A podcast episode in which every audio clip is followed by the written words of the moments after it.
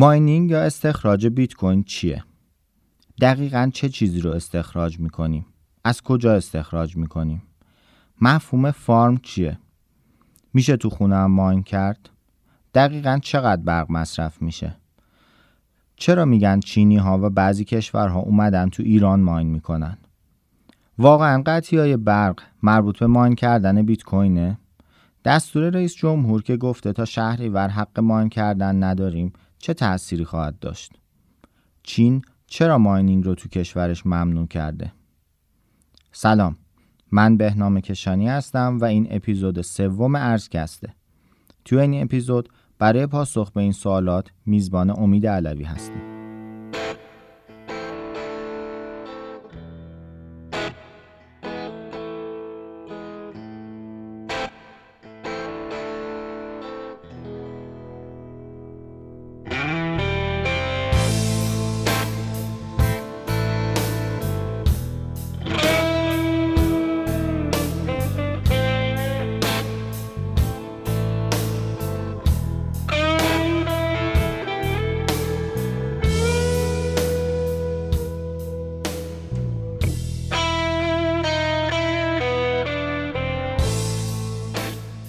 پادکست ارزکست یه پادکست از هلدینگ نیکندیشه که قراره توش در مورد مسائل مرتبط با ارزها صحبت کنیم. چه ارزهای دیجیتال چه ارزهای فیات مثل دلار یورو و بقیه ارزهایی که می‌شناسیم.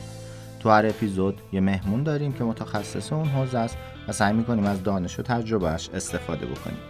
تو هلدینگ نیکندیش ما خدمات ارزی و ارز دیجیتال رو تو قالب وبسایت نیک پرداخت، کوینیک و کوینیک مارکت ارائه می‌کنیم. اطلاعات هر کدوم از این وبسایت ها و لینک دسترسیشون توی توضیحات پادکست موجوده.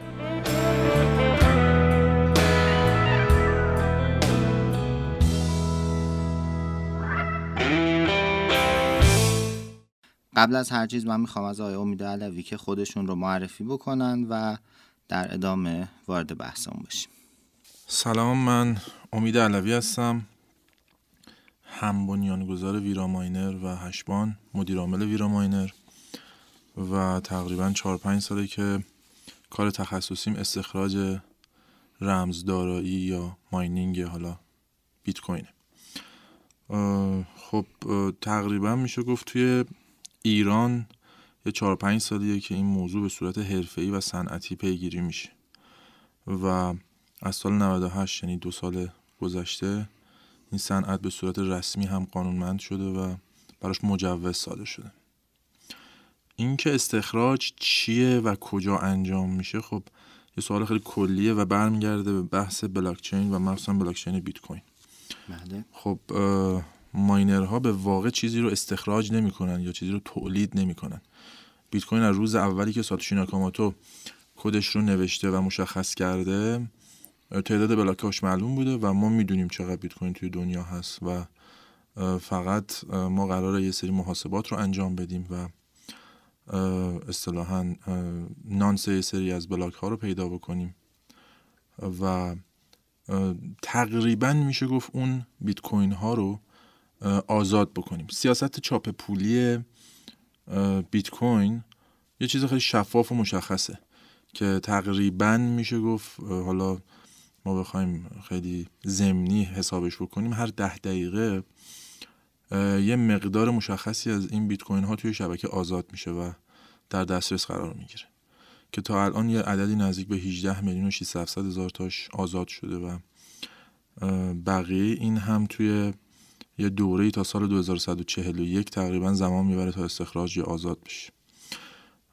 خب ما هر چهار سال یه بار یه halving رو داریم که تقریبا پارسال همین موقع ها halving سوم بیت کوین اتفاق افتاد. اون موقع reward شبکه دوازده ممیز نیم بیت کوین بود و الان 6 ممیز 25 صدم بیت کوین بابت هر بلاکی که توی شبکه ثبت میشه آزاد میشه.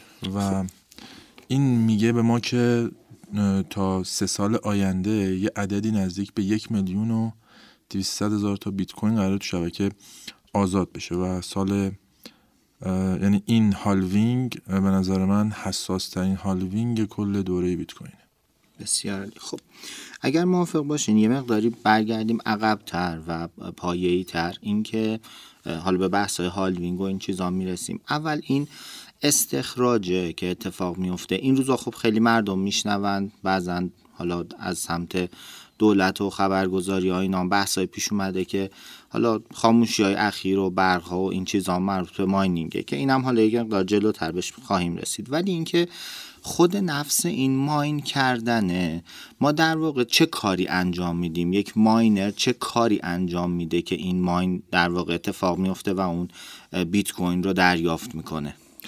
ببینید به نظر من مهمترین سوال این وسط مخصوصا توی این حالا برهه زمانی توی دنیا و ایران که همه درگیر بحث محیط سیستی یا هدر رفت انرژی برق و انرژی های دیگه توی صنعت استخراجن. اینه که واقعا این فرایند ماینینگ چیه و به چه دردی می‌خوره. خب تو جمله اول میشه گفت که ماینرها تأمین کننده امنیت و شفافیت بلاکچین بیت کوینن. و ماینرها هستن که بیت کوین رو تراسلس می‌کنن و بدون نیاز به اعتمادش می‌کنن. و هرچی این تعداد ماینرها توی جهان بیشتر باشن این شبکه امنتر و گسترده‌تر میشه. خب ماینینگ واقعا چیه؟ چه کاری انجام میده؟ ببینید ماینرها وظیفه اصلیشون نگهداری از اون دفتر کل و بررسی و ثبت تراکنش هاست. و خب یه سری ظرف توی شبکه بیت کوین قرار داره به نام ممپول که هر کسی وقتی توی یه wallet ی یه تراکنش رو انجام میده این تراکنش میره تو mempool و ماینر میره اون تراکنش رو بر میداره و توی یک بلاک قرار میده و با انجام یه سری محاسبات می‌تونه به یه عدد درستی برسه تا بتونه یه nonce یه بلاک رو تولید بکنه تا این بلاک اصطلاحا قفل بشه و امن بشه و داخل بلاکچین بیت کوین ثبت بشه. و هر کسی توی دنیا این کار رو سریعتر انجام بده به اون ریوارد 6 مایز 25 می‌رسه که الان این عدد 6 مایز 25 خب اتفاقی که میفته اینه که ماین، ماینرها یک حالا فرایند خیلی انتخابی رو انجام میدن و میان تو منپول هر ترانزکشنی که پولفی یا هزینه بیشتری رو بابت تراکنش پرداخت کرده باشه رو برمیدارن حالا این pool fee ه چیه؟ شما وقتی تو سیستم بانکی تراکنش رو انجام می‌دید بابتش یه transaction fee یا کارمزد بانکی رو پرداخت می‌کنید که الان توی مثلا یه کارت به کارت ساده بین 500 تا 1000 تومن بسته به رقم های مختلف جابجا جا میشه و این باعث میشه که شما یه هزینه ای رو بابت این تراکنش پرداخت کنید. پس توی دنیا شما جابجایی ارزش همیشه تراکن... یک هزینه تراکنشی رو داره یه هزینه حالا مشخصی رو شما باید پرداخت کنید. که مثلا تو شبکه شتابیه حالا چیزی داره یه عددی داره و وقتی این میره تو شبکه های دیگه مثل سویفت و اینها خب صد درصد هزینه خیلی بالا میره. به نظر من بیت کوین یک شبکه فعلا یک شبکه برای انتقال ارزش های بزرگ و سنگینه. بین کشوریه و خب صد درصد عددش و هزینهش نسبت به سویفت خیلی پایین تر شما توی بیت کوین می‌تونی خیلی راحت خودت به عنوان کسی که داری تراکنش رو خلق می‌کنی اون miner fee یا pool fee یا transaction fee ت رو خودت شخصا انتخاب کنی. می‌تونی اون رو بذاری مثلا چه می‌دونم ده سنت می‌تونی بذاری ده دلار می‌تونی بذاری 100 دلار.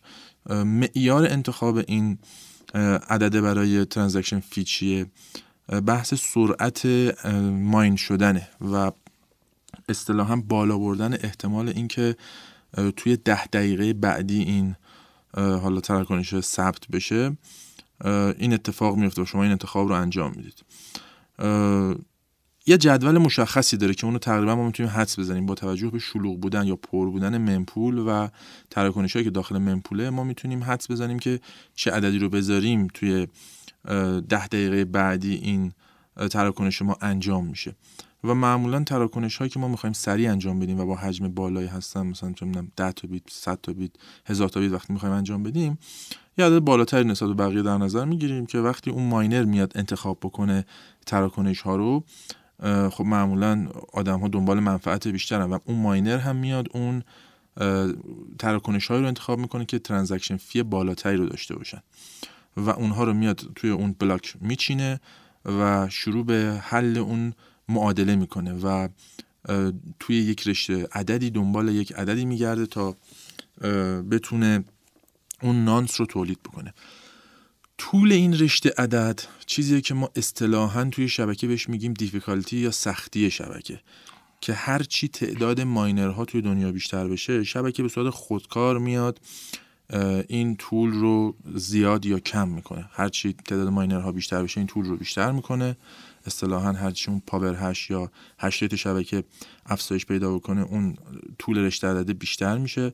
و هر چی تعداد ماینرها کمتر بشه و اون power hash تو شبکه کاهش پیدا کنه میاد اون طول رو کمتر می‌کنه که ما این رو به عنوان کم شدن یا زیاد شدن difficulty هر 14 روز یه بار تجربه می‌کنیم. ببین شبکه بیت کوین هیچ معیاری به عنوان زمان نداره. اصلا درکی از زمان داخل شبکه بیت کوین نیست. شما خیلی از سایت ها خیلی از چه شبکه های دنیا موقعی که می‌خوان مثلا time خودشون رو ست کنن یه سری سرور تو دنیا هستن که مثلا سرور خیلی امن سرورایی که مثلا چه می‌دونم زمان سنج اتمی مثلا دارن. بله.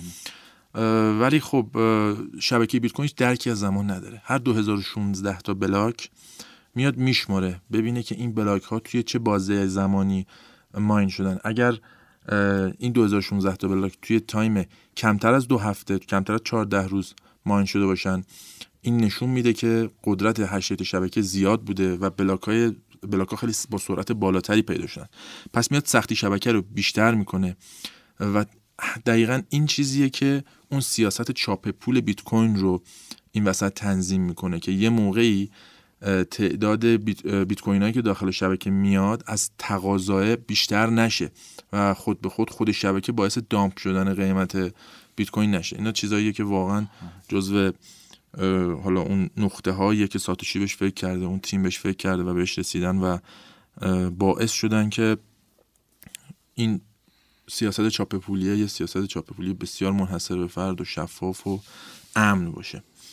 خب این اتفاق میفته و این سختی شبکه کم و زیاد میشه.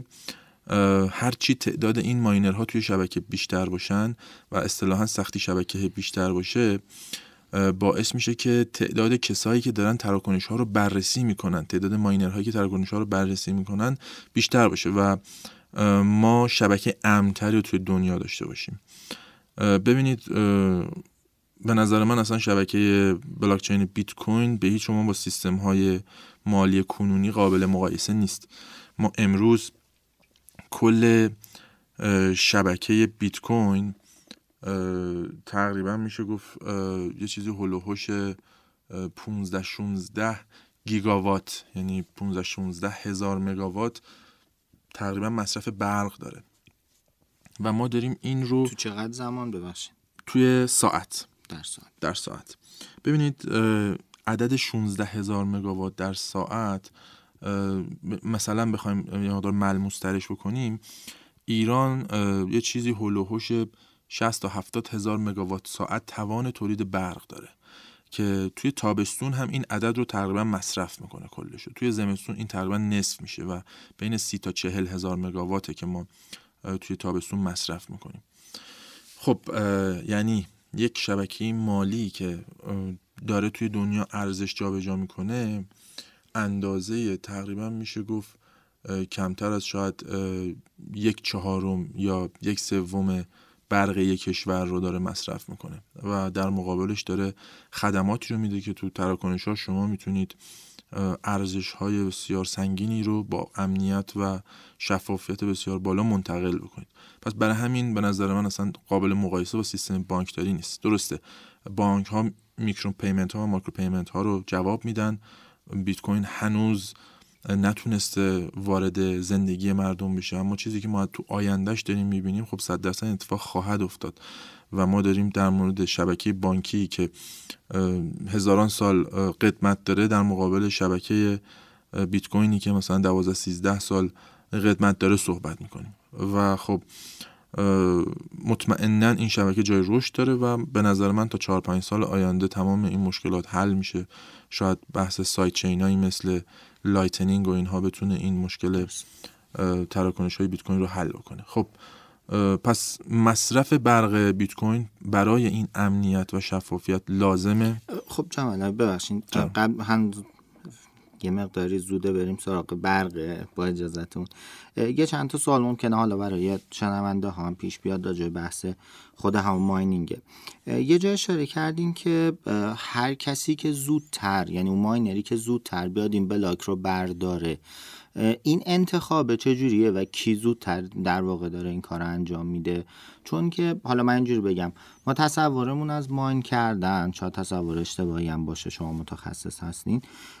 تصور ما از ماین کردن اینه که یه دستگاهی یا یه کامپیوتری با یک مشخصات خاصی می‌گیریم یا یه دستگاهی می‌گیریم وصلش می‌کنیم به برق از اون وصلش می‌کنیم به اینترنت و دیگه کار خودش رو می‌کنه دو تا نکته بود. یکی اینکه هر کسی زودتر انجام بده و اینکه ماینر میاد انتخاب می‌کنه اون مثلا تراکنشی که فی بالاتری داره.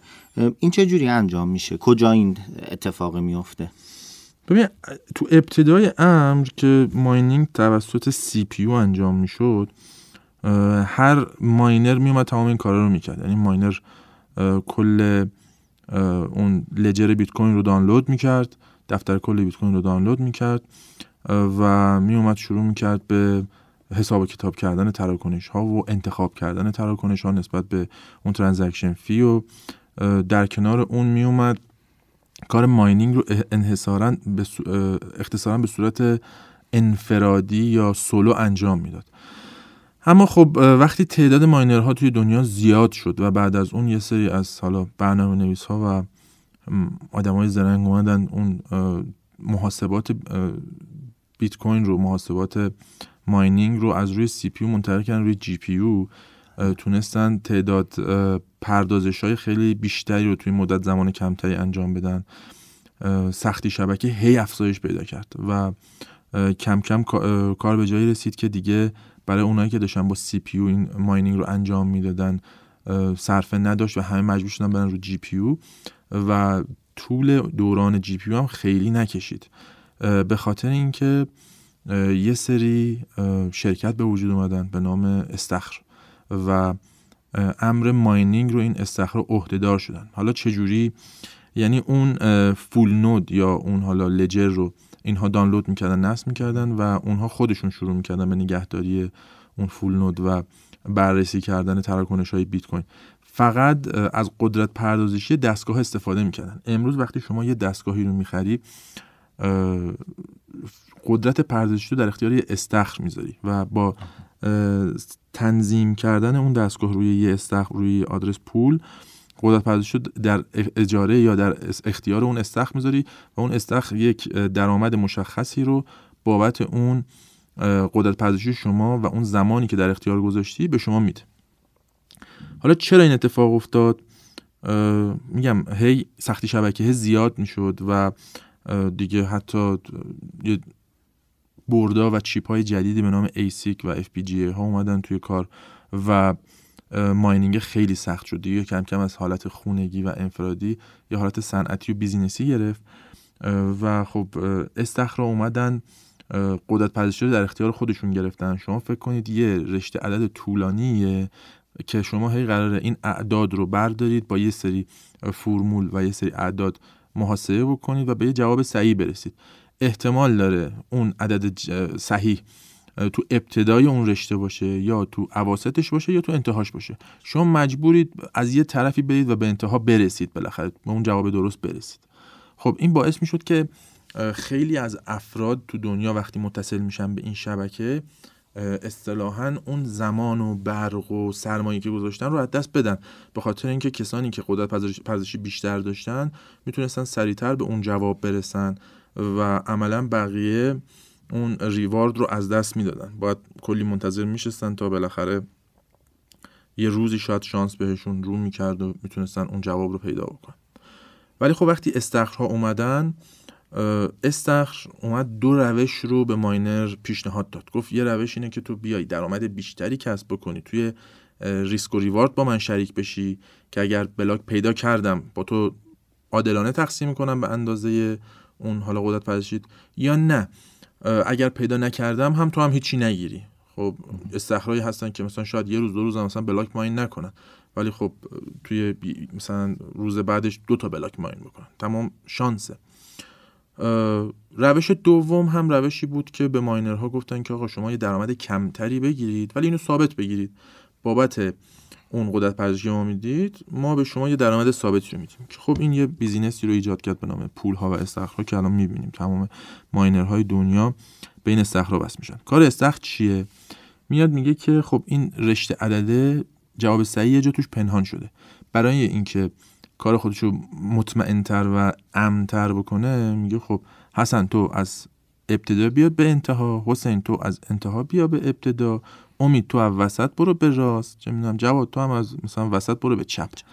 اینجوری می‌تونه سریعتر بلاک رو پیدا کنه و وقتی بلاک پیدا شد به اندازه قدرت پردازشی که اون افراد در اختیارشون بین همشون مساوی تقسیم میشه. شاید جواب درست رو مثلا جواد پیدا بکنه ولی به امید و حسن و حسین هم اینجا ریوارده تقسیم میشه به اندازه زحمتی که این وسط کشیدن. قدرت پردازشی که این وسط گذاشتن. و عملا یه شیوه برد بردیه.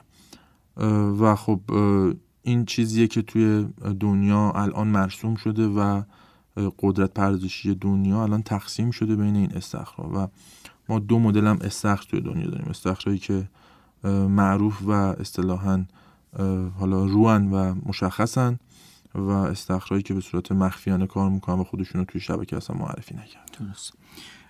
خب پس یعنی اینکه اون انتخابه در واقع الان داره توسط استخر, استخر صورت می‌گیره. استخره که میاد پول رو چک می‌کنه تراکنش هایی که پول فی بالاتر داشته باشن رو بر میداره سری بعد که دوباره میاد تراکنش برداره چک می‌کنه ببینه که خب کدوم تراکنش ها اگه تراکنش های مثلا پول اون بلاکش خالی باشه تراکنش های با ارزش کمتر هم میاد میچینه توش و ماین می‌کنه. درست و فرمودین که یه بحث شانس مطرح شد. یعنی این که من درست متوجه شده باشم من اگر یک ماینر باشم یعنی در واقع تجهیزات ماینینگ رو داشته باشم ممکنه که و به پولی هم وصل نشم. فرض کنیم که می‌خوام به صورت تنها مستقل فرض کنیم که کار بکنم. ممکنه که هزینه بکنم و هیچ موقع نتونم ماینی انجام بدم و درآمدی داشته باشم. این اتفاق ممکنه بیفته. برای یک ماینر توی شبکه. حالا هیچ وقت که میگم مثلا فرض کنیم یه بازه دو هفته ای شاید اصلا من هیچی هم نتونم ماین بکنم و هیچ ریواردی نداشته باشم. درسته همچین چیزی؟ ببینید عملا من بخوام با یه مثال به شما توضیح بدم. مثل این میمونه که شما توی یک اتاقی داری یه امتحان میدی. خب؟ بله. این امتحان هم هر ده دقیقه یه بار برگزار میشه. شما 20 نفری که نشستید روی سری صندلی. شما یه نفری که با انگشتات داری یه معادله رو محاسبه می‌کنی و قرار جواب صحیح این معادله رو پیدا بکنی. کسایی که بغل دست شما نشستن اون 19 نفر دیگه به ماشین حساب مجهزن. خب اینا سرعتشون خیلی بالاتر از شماست. حالا بخوایم مقایسه واقعی بکنید که اونها به یه سری کامپیوتر یا ابر کامپیوتر متصلن. بله. شما به انگشتات متصلی. پس احتمال اینکه شما جواب صحیح پیدا بکنی خیلی پایین تر از اونهاست و این باعث میشه که شما بارها اون در رو باز کنید بیای بشینید پای اون میز وقت تو بذاری محاسبات تو انجام بدی و تو اون امتحان برنده نشی قبول نشی بری بیرون. دوباره بیای تو و این بارها و بارها و شاید سالها و سالها اتفاق بیفته و شما هیچ وقت نتونید کی مثلا می‌تونی چون شما آدمی یه نفری همش داری از ابتدا میای به انتها. موقعی مثلا شانست می‌زنه که همون جواب صحیح ابتدای کار باشه شما سریعتر به اون جوابه برسی. باز این احتمالش خیلی کمه. مثلا یه میشه شاید یک در میلیون.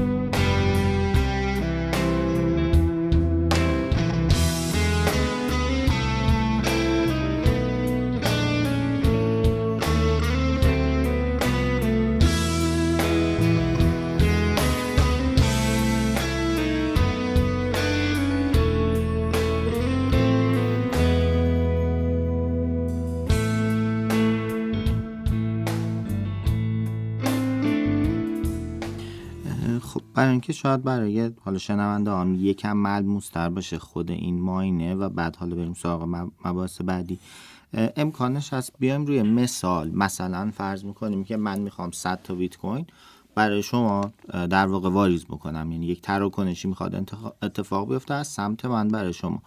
دقیقا چه اتفاقی میفته که این 100 تا بیت کوین از کیف پولی که من دارم مثلا فرض کنیم من 100 تا بیت کوین توی تراس ولت هم دارم و می‌خوام منتقل بکنم به کیف پولی که شما دارین. دقیقا چه اتفاقی این وسط میفته تا این انتقال انجام بشه و نقش ماینر ها این وسط چیه؟ البته می‌دونم تو صحبت ها گفتین می‌خوام مثالی یه آره، بار تا صدی انجام برین. تراکنش های بیت کوین به شدت شبیه به چک بانکی میمونه.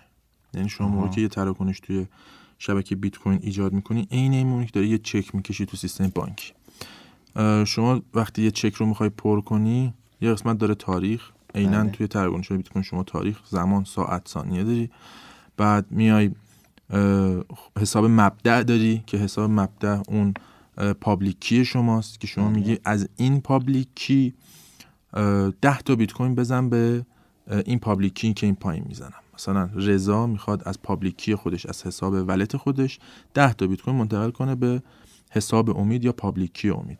شما توی شبکه بیت کوین همه یه private key دارن یه public key دارن. public key چیزیه که ما در اختیار همه قرار میدیم private key اون کلیدیه که ما به هیچ عنوان بهش نمیدیم و از همه پنهانش می‌کنیم. کار public key عین اون شماره حساب یا شماره کارتیه که ما به همه میدیم. پرایوت کی شاید شبیه به همون رمزی باشه که ما باش حسابمون رو باز می‌کنیم پولمون رو برداشت می‌کنیم یا باهاش یه تراکنش رو انجام میدیم.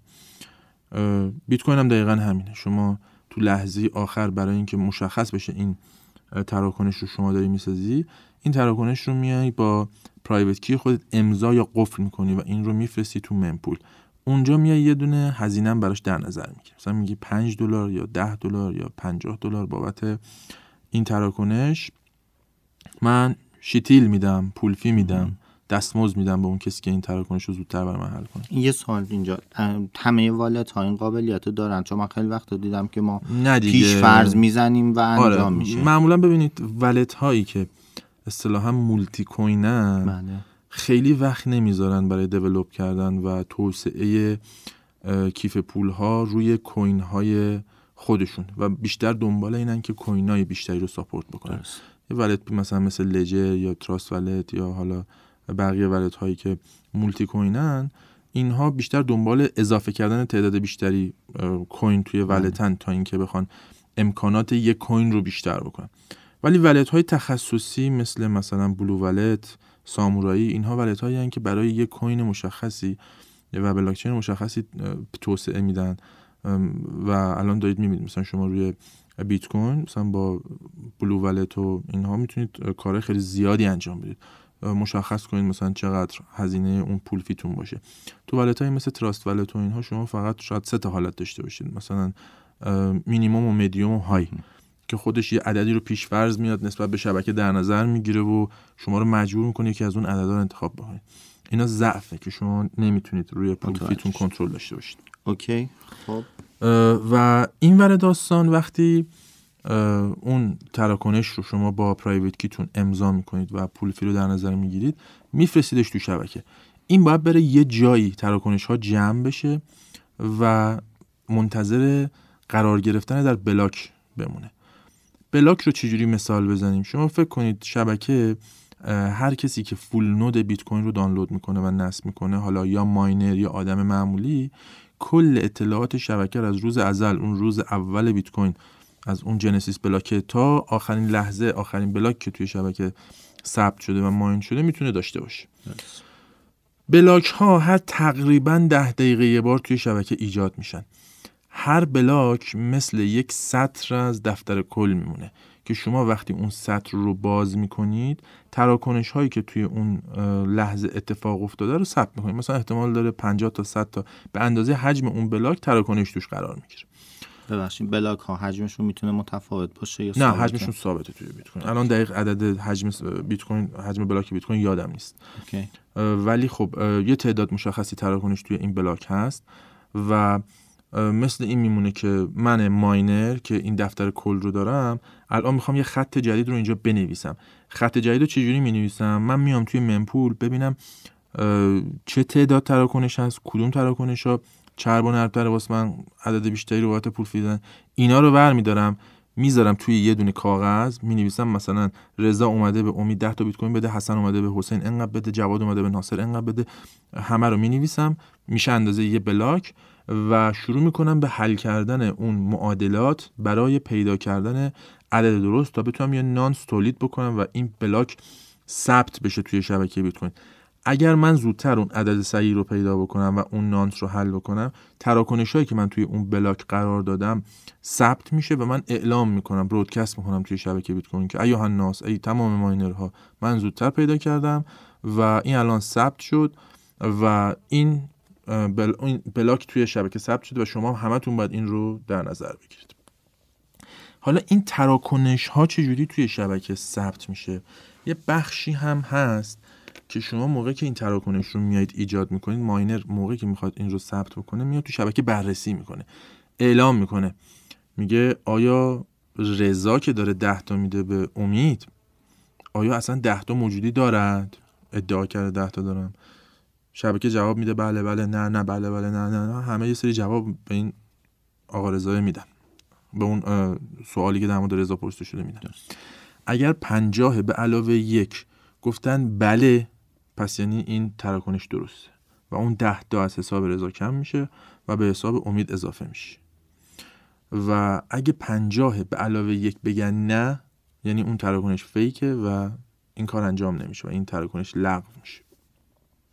شبکه به شدت دموکراتیک مدیریت میشه و همه حق رأی دارن و می‌تونن یه نظر بدن.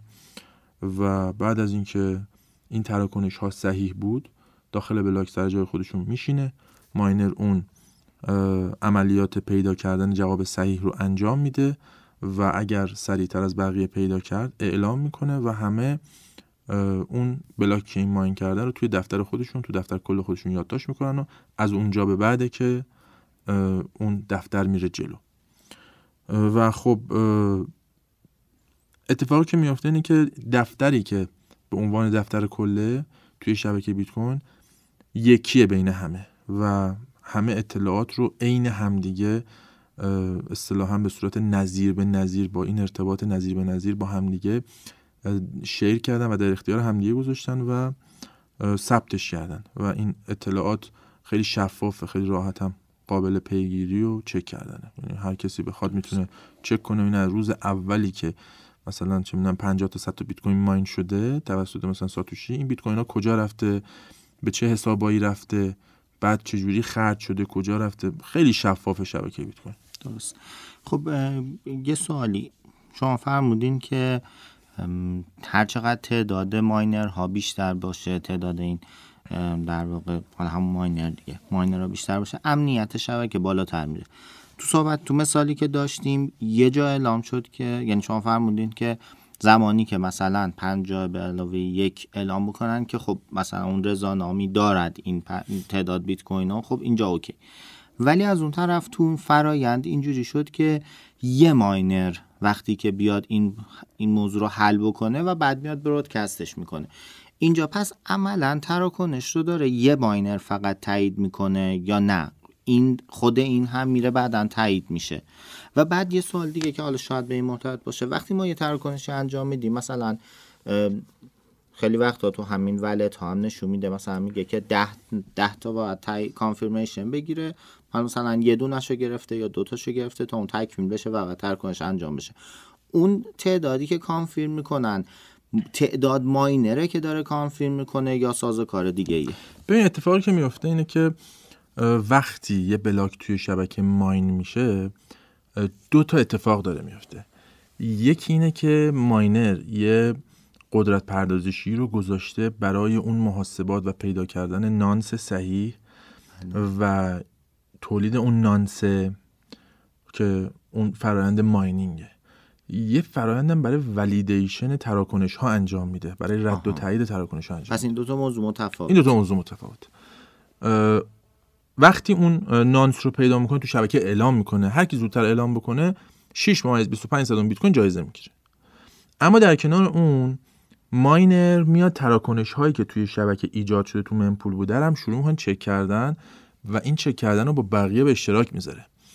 و یه, یه سری افراد شروع می‌کنن جواب دادن به این سوالاتی که ماینر می‌پرسه. و خب این اونجاییه که هرچی قدرت پردازشی یعنی هرچی ماینر هایی که به شبکه بیت کوین متصل باشن بیشتر باشن این جوابه رو کاملترش می‌کنن بهترش می‌کنن. به مثل این میمونه که شما جواب یه سوال رو توی یه کلاس بپرسی و جواب صحیح رو بین مثلا 20 نفر پیدا بکنی. خب یه مقدار شک می‌کنی دیگه. چون مثلا از این 20 نفر 15 نفر یه جواب دادن 5 نفر یه جواب دادن. باز احتمال داره این 15 نفره اشتباه بکنن. میای از یه مدرسه می‌پرسی از یه مدرسه 500 نفری مثلا 280 90 نفر 300 نفر یه جواب دادن 200 نفر یه جواب دیگر دادن. باز یه مقدار مثلا شک برانگیز یه موقع میای اینو از یه دانشگاه می‌پرسی یه موقع میای اینو از یه کشور می‌پرسی. پس هر چی تعداد پاسخ دهنده ها بیشتر بشه وقتی شما به جواب صحیح می‌رسی اون جواب مطمئن تره برای همین گسترش شبکه بیت کوین برای ما اهمیت داره. اون روزی که شروع شده مثلا 20 نفر بودن بعد شده 400 500 نفر و امروز میلیون ها نفر درگیر این شبکه هستن و پاسخ میدن به اون سوالات که توی شبکه ازشون پرسیده میشه و هرچی این تعداد پاسخ ها بیشتر باشه حالا می‌خواد پاسخ ها منفی باشه یا مثبت باشه. هرچی تعداد پاسخ و پاسخ دهنده بیشتر میشه شبکه اعتبار بیشتری پیدا می‌کنه و برای همین امنیت بیشتری پیدا می‌کنه. و آره اون پاسخ ها وقتی جمع میشه میاد توی بلاک میشینه بلاک ماین میشه. احتمال داره همزمان با اون بلاک که ایجاد شده جای دیگه یه ماینر دیگه یه بلاک دیگه واسه خودش ایجاد کرده باشه. چرا ما میگیم کانفرم های بیشتری بخوره؟ ما هر ده دقیقه یه بلاک داره توی شبکه اضافه میشه. خب همه دفتراشون رو با همدیگه چک می‌کنن. هر لحظه هی چک می‌کنن که ببینن کی چی رو ثبت کرده چه جوری ثبت کرده. دفترها باید پنجاه به علاوه یکیشون حتما یه چیزی رو ثبت کرده باشه که معتبر باشه. پس وقتی ما چند تا کانفرم می‌خوره؟ مثلا 5 تا 10 تا 20 تا کانفرم وقتی می‌خوره یعنی این تعداد بلاک ها با همدیگه چک شده است و یکی بوده و شبکه داره میره جلو. از یه جایی احتمال داره یکی از اینا مثلا یه مغایرتی داشته باشه. اون کسی که دفترش مغایر با بقیه موظفه که دفترش رو اصلاح بکنه و اصطلاحا اون چیزایی که ثبت کرده رو بریزه دور عین اون یکی ها رو ثبت بکنه و ادامه بده. و اون پنجاه به علاوه یک هست که اعتبار داره و درسته. برای همینه که ما همیشه تو شبکه بیت کوین میگیم چند تا بلاک صبر بکنید. یه مثلا بذارید 10 تا کانفرم بخوره. یه یه ساعت از تراکنشتون بگذره تا تراکنش مثلا معتبر باشه و بتونید روش حساب بکنید. چون ما double spending و اینجور چیزا تو شبکه داریم. اتفاق میفته که مثلا میگم شاید یه کلاهبرداری بخواد مثلا یه بیت کوین رو دو بار خرج بکنه. یه بار بده به شما یه بارم بده به یکی دیگه. هر چی قدرت پردازشی بالاتر باشه احتمال اتفاق افتادن این قضیه به شدت کاهش پیدا می‌کنه. الان خیلی به صفر میل کرده این قضیه توی بیت کوین چون قدرت پردازشی خیلی بالایی داره و خرج کردن یه بیت کوین دوبار تو شبکه یه کار خیلی نزدیک به غیر ممکنه. برای همینه که ما همیشه میگیم چند تا کانفرم صبر بکنید. بسیار عالی. بعد اینکه یه سوالی آیا امکانه اینکه در یک لحظه دو تا ماینر روی یک بلاک کار بکنن وجود داره یا اتفاق بیفته؟ همیشه این اتفاق میفته دیگه. ولی یعنی اونی که زودتر جواب پیدا بکنه دیگه برادکست می‌کنه و عملا اون یکی مورد قبول نیست. ببین مثلا چجوریه؟ من اومدم تو ممپول تمام منتظر نشستم تراکنش های ده دلاری رو ورداشم ریختم توی بلاک خودم. بعد شروع کردم به حل کردن اون معادلات تا نانسو پیدا بکنم. یه ماینر دیگه توی مثلا قفقاز اومده هرچی پنج دلاری بوده رو جمع کرده ریخته توی مال خودش و شروع کرده سریعتر حل کردن. خب؟ اگر اون زودتر حل بکنه اون تراکنش ها هم منپول خارج میشه. اگر من زودتر بتونم نانسو پیدا بکنم تراکنش های ده دلاری منه که زودتر معمولا خارج میشه از. اوکی. پس یه تراکنش امکانش نیست که همزمان تو دو تا بلاک چرا؟ همزمان احتمال داره تو دو جا ماین بشه. اما چه موقعی این حالا failed میشه. همونجوری که شما گفتم. وقتی پنجاه به علاوه یک درصد شبکه تراکنش ها رو ثبت کرده باشن و اون بلاکه که failed میشه و اون اصطلاحا ledger ه که مجبوره با بقیه ledger ها خودش رو همسان بکنه. okay. یه سوالی یکم شاید بدبینانه. ما همش میگیم پنجاه به علاوه یک. یعنی ما فرض کنیم پنجاه و یک درصد. شاید یکم میگم بدبینانه دارم دارم می‌پرسم. تعدادم خب خیلی زیاده. شما فرض می‌کنیم که مثلا دو میلیون ماینر دارن کار می‌کنن و خب یک میلیون و صد هزارش یک تراکنشی رو تایید می‌کنن. 900 هزار تاشم تراکنش رو تایید نمی‌کنن. یعنی فرض کنیم مثلا حدود هم 51 درصد و 49 درصد. این دو تا عدد خیلی نزدیک به همه. و میگم شاید هم خیلی بدبینانه باشه ولی آیا این خودش معنیش این نیست که ممکنه اینجا ما خطایی داشته باشیم؟ چون این دو تا عدد خیلی به هم نزدیکه. ببین کن ما الان تقریبا میشه گفت حدودا یه چیزی هلوش ده 15 میلیون ماینر توی دنیا داریم. درسته. خب؟ چرا باید اون اتفاق بیفته؟ خب؟ به ما وقتی میگیم پنجاه و یک حالا بگیم پنجاه به علاوه یک حالا میگیم پنجاه و یک. وقتی من قرار double spending یا attack 51 درصدی توی شبکه بزنم باید بیام حداقل 50 درصد این شبکه رو تحت کنترل بگیرم. تقسیم بر دو یعنی 5 میلیون ماینر داشته باشم. شما الان خب یه عددی رو حساب بکنیم مثلا 500 دلار. ماشین حساب من دیگه نمی‌کشه بخواد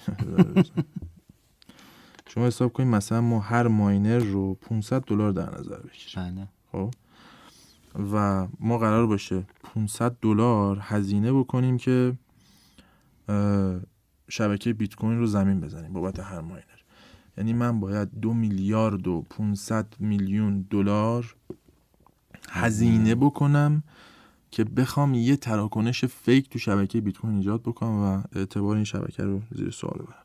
تازه اینم بگم یه بخشی از انجام دادن این فرایند فقط اون تعداد ماینرها و قدرت پردازشیه. ما چندین نکته دیگه این وسط داریم که انجام دادن اونام خودش یه عملیات غیر ممکنیه خب چون به غیر از حالا فقط بحث ماینرها full node ا هست و و چه می‌دونم هزار تا بند و بساط داره که بخواد یه دونه double spending یا یه دونه هک توی شبکه بیت کوین اتفاق بیفته. چون این کار خیلی پرهزینه و خیلی پر درد سره عملا انجامش غیر ممکنه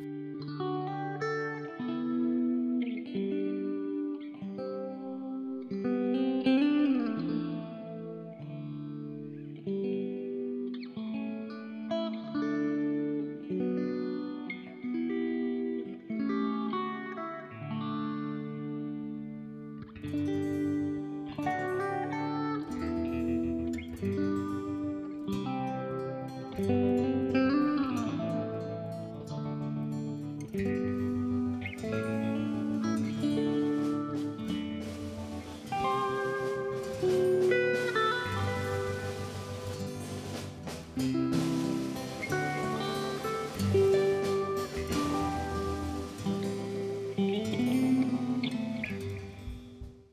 بحث اون اصلا بحث هک و این چیزا نیست. برای یه تراکنش اگر پنجاه به علاوه یک یک تراکنش رو تایید بکنند و 49 تا تایید نکنند. آیا واقعا ما باید اطمینان بکنیم به اون یه دونه تفاوته یعنی منظورم که شاید مثلا بهتر نبود بگیم 60 درصد یا 70 درصد. البته خب این سیاستیه که احتمالا ساتوشی گذاشته. ولی اینکه مثلا این یه جا وقتی انقدر نزدیک تایید و عدم تایید باشه این توی اطمینانش تاثیر نمی‌ذاره؟ نه. چرا نمی‌ذاره؟ شما موقعی که لجر رو دانلود می‌کنی از روز اول بلاک صفر شروع می‌کنی و همینجوری میای تا آخرین بلاک که ماین شده. ببین تمام افرادی که لجر رو دانلود کردن تمام فول نود هایی که لجر رو دانلود کردن و نصب کردن یه دور این فرایند چک کردن رو طی کردن. و این چک کردنه خودش به معنای اینه که یه بار شما کل data ی شبکه رو دارید. پس موقعی که 51 درصد شبکه بیان یه تراکنشی رو رد یا تایید بکنن ادامه که پیدا می‌کنه وقتی بلاک بعدی و بلاک بعدی میاد بقیه ماینرها تو دنیا دارن همه چیز رو چک می‌کنن با هم دیگه خب؟ و وقتی تراکنشی توی یه بلاک ذخیره میشه و این بلاک ادامه پیدا می‌کنه برای همین کانفرم ها وقتی بیشتر میشه اون دیگه از حالت 51 درصد در میاد. دیگه میره روی 90 خورده درصد. چون تمام شبکه بررسی کردن عیب و ایراد خودشون رو پیدا کردن فهمیدن چرا جوابشون اشتباه بوده خودشون رو update کردن با شبکه و اومدن اون اصطلاحا بلاک های خودشون رو با بقیه بلاک ها بقیه اون 51 درصد همسان کردن و شروع کردن به ادامه دادن. و وقتی تراکنش شما سه تا confirm بعدش پنج تا confirm بعدش ده تا confirm بعدش بشه یعنی اجماع روش خیلی زیاد شده و دیگه از اون حالت 51 درصد رسیده به 90 خورده درصد. این 51 یه جور میشه گفت نمادینه. عملا در واقع بالای 80 90 درصد این اتفاق. وقت برای همین ما میگیم چند تا کانفرم ثبت بکنید. شما وقتی داری یه تراکنشی مثلا انجام میدی روی مثلا چه 100 دلار خیلی شاید برات ارزش نداشته باشه که 10 تا کانفرم ثبت کنی. ولی وقتی داری 10 میلیون دلار جابجا می‌کنی به اون کسی که طرف معاملته میگی مثلا یک ساعت صبر کن یا 10 تا کانفرم بخوره یعنی 10 تا کانفرم می‌خوره کل اون لجرهایی که داخل شبکه است کل ماینرهای داخل شبکه ده بار با همدیگه دفتراشون رو چک کردن ای با ایراداشون رو گرفتن و رسیدن به ده تا بلاک بعد از اون بلاک شما. پس انقدر شسته رفته تر شده انقدر این جواب ها با همدیگه سنجیده شده که الان شبکه به یه حالتی رسیده که شما قشنگ تونستی بهش اعتماد بکنی و اون ده میلیون دلار رو مثلا در قبال اون ده تا بیت کوینی که جابجا کردی به طرف بدی و خدافزی کنی. بسیار عالی. خب یکم از بحث خود این ماینه و اتفاقات داخلش بیایم بیرون. بحث تفاوت بین فارم و پول. ما بحث پول رو مطرح کردیم استخرها که به این شکلن فارم چیه؟ حالا چون باز میگم خیلی هم شنده میشه این روزا که مزرعه نه مزرعه قانونی یا غیر قانونی خیلی اون قسمت تو ادامه میریم. ولی خود نفس مزرعه یا فارم چیه و تفاوتش الان با پول چیه؟ به یه سری اصطلاح هست توی ماینینگ که مثلا میگیم ماینر. بعد از اون وقتی چند تا ماینر کنار هم دیگه میشینه رو بهش میگیم مثلا گلدون. بعد میشه نمی‌دونم مثلا فارم. خب اینا اصطلاحاتیه که رایج شده دیگه. عملا از لحاظ تکنیکال هیچ معنی نداره. تعداد زیادی ماینر. حالا ما اصطلاح میگیم فارم مزرعه. و یعنی عملا بخوایم بگیم مفهوم مثلا واقعا مشخصی داشته باشه نه اینا مصطلحه. و ما هیچ رنجی هم نداریم که بگیم یه مثلا فارم حتما باید هزار عدد ماینر به بالا یا انقدر قدرت پردازشی به بالا باشد تا بهش بگیم فارم. نه دیگه وقتی یه سری استانداردهای صنعتی رعایت میشه و یه قالبی پیدا می‌کنه یه مجموعه که مثلا یه سری نیروی انسانی توش میان شروع می‌کنن کار کردن شیفت بندی میشه و کار یه کار صنعتی مولدی میشه. ما دیگه اونجا بهش میگیم فارم. و خب کار فارم ماینینگ کار استخرم تجمیع اون قدرت پردازشی ها و انجام خود فرآیند استخراجه. برای همین دوتا با هم دیگه خب متفاوت. یعنی اینکه مثلا ممکنه یه فارم خودش وصل باشه به یک استخر. معمولا فارم ها به استخر وصل میشن. وقتی خیلی گنده میشن و قابلیت این رو پیدا می‌کنن که توی شبکه تأثیر گذار باشن الان مثلا به نظر من باید حداقل دو تا سه exahash hash rate داشته باشیم که بتونیم تبدیل به یک استخر بشیم. یا اصلا solo mining mine بکنیم شاید اصلا من دوست نداشته باشم کسی قدرت پردازشی رو من بده و می‌خوام خودم توی شبکه شروع به mining بکنم. و می‌تونم وقتی سه exahash hash rate داشته باشم بیام و خودم full node بیت کوین رو دانلود بکنم و بشم یه node تو شبکه رو شروع کنم به انجام دادن فرآیند mining یا اینکه مثلا اگه یه exahash داشته باشم یا دو exahash داشته باشم من خودم همچین ریسکی رو نمی‌کنم. میرم دو سه تا farm دیگه که مثلا اندازه خودم یه exahash دو exahash دارن رو پیدا می‌کنم. میگم آقا عوض اینکه ما سود رو بریزیم تو جیب این استخرا بیاید با همدیگه یه استخر اشتراکی بزنیم ما دو تا و ماین کنیم و اون ریوارد رو بین خودمون تقسیم کنیم. یه سوال فقط کوتاه. اگزا هش منظور چیه؟ خب ببینید ما الان قدرت پذیرش شبکه مثل تمام حالا محاسبات و اون معلفه های قدرت پذیری تو شبکه با یه, با یه سری نماد شناخته میشه که مگاهش و گیگاهش و تراهش و پتاهش و بعدش هم exahash ه که الان شبکه بیت کوین یه عددی نزدیک به 178 exahash hash rate داره. بعد سوال این که خب مثلا من وقتی یه farm می‌تونم داشته باشم به قول شما حالا هر تعدادی. فرض کنیم مثلا 100 تا miner رو کنار هم ما بگیریم یه farm. معمولا اینا ساختارش چجوریه یعنی هر miner ی جداگونه اومده به یک مثلا استخ شده. یا کاری وجود داره که ما توان پردازشی این 100 تا رو می‌کنیم یه چیز و اون وصل میشه به اون استخره حالا میگم شاید سوال آره نه ببین کن تو پروتکل استراتوم هر دستگاه ماینر خودش مستقیم وصل میشه به استخر.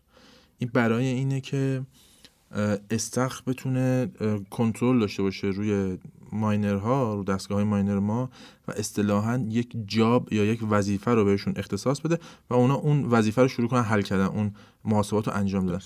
اگر قرار باشه ما این قدرت پذیرش رو تجمیع بکنیم پس موقعی که استخر می‌خواد یه جاب رو اختصاص بده مجبور به یه دونه اختصاص بده و اون خب باعث میشه که اون فرنده استخراج کنتر اتفاق بیفته. ولی وقتی بیاد اینو تقسیم بکنه بین تمام دستگاه های یه فارم خب این خیلی بهتر میشه. اتفاقی که داره میفته توی استراتوم تو که به زودی تقریبا دیگه مورد استفاده عموم قرار می‌گیره احتمال زیاد جاب ها بین چیپ ها تقسیم بشه. هر دستگاه مثلا شاید 200 تا چیپ داشته باشه و حتی دارن به این می‌رسن که اون معادلات رو بین چیپ ها تقسیم بکنن عوضی بین دستگاه ها تقسیم بکنن. صد درصد جذابتر و چه, چه مزیتی داره گفتم دیگه شما فکر کن مثلا توی یه فارمی شما چهار تا دستگاه داری بعد یه معادله قراره بین این چهار تا تقسیم بشه. خب این چهار تا یکشون از سر میاد یکشون از تر میاد یکی از وسط به راست یکی وسط به چپ. حالا فکر کن هر کدوم از اینا 100 تا چیپست داشته باشن. و ما بتونیم این قسمت های این معادله رو بین 100 تای هر کدوم از این دستگاه یعنی بین 400 تا تقسیم می‌کنیم. پس 400 تا شروع می‌کنن کار کردن جای 4 تا و سرعت پیدا شدن جواب صحیح به شدت افزایش پیدا می‌کنه.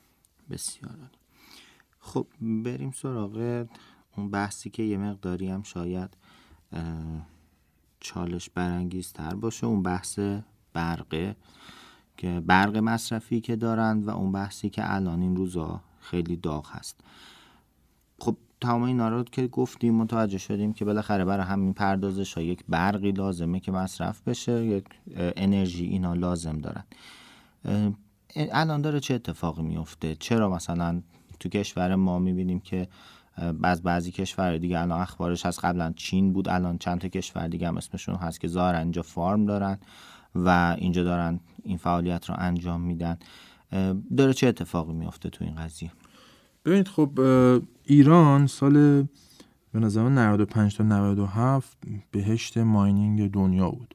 خب این کار شناخته شده نبود تو کشور و وزارت نیرو و بقیه ارگان ها خیلی روی این قضیه فوکوس نکرده بودن.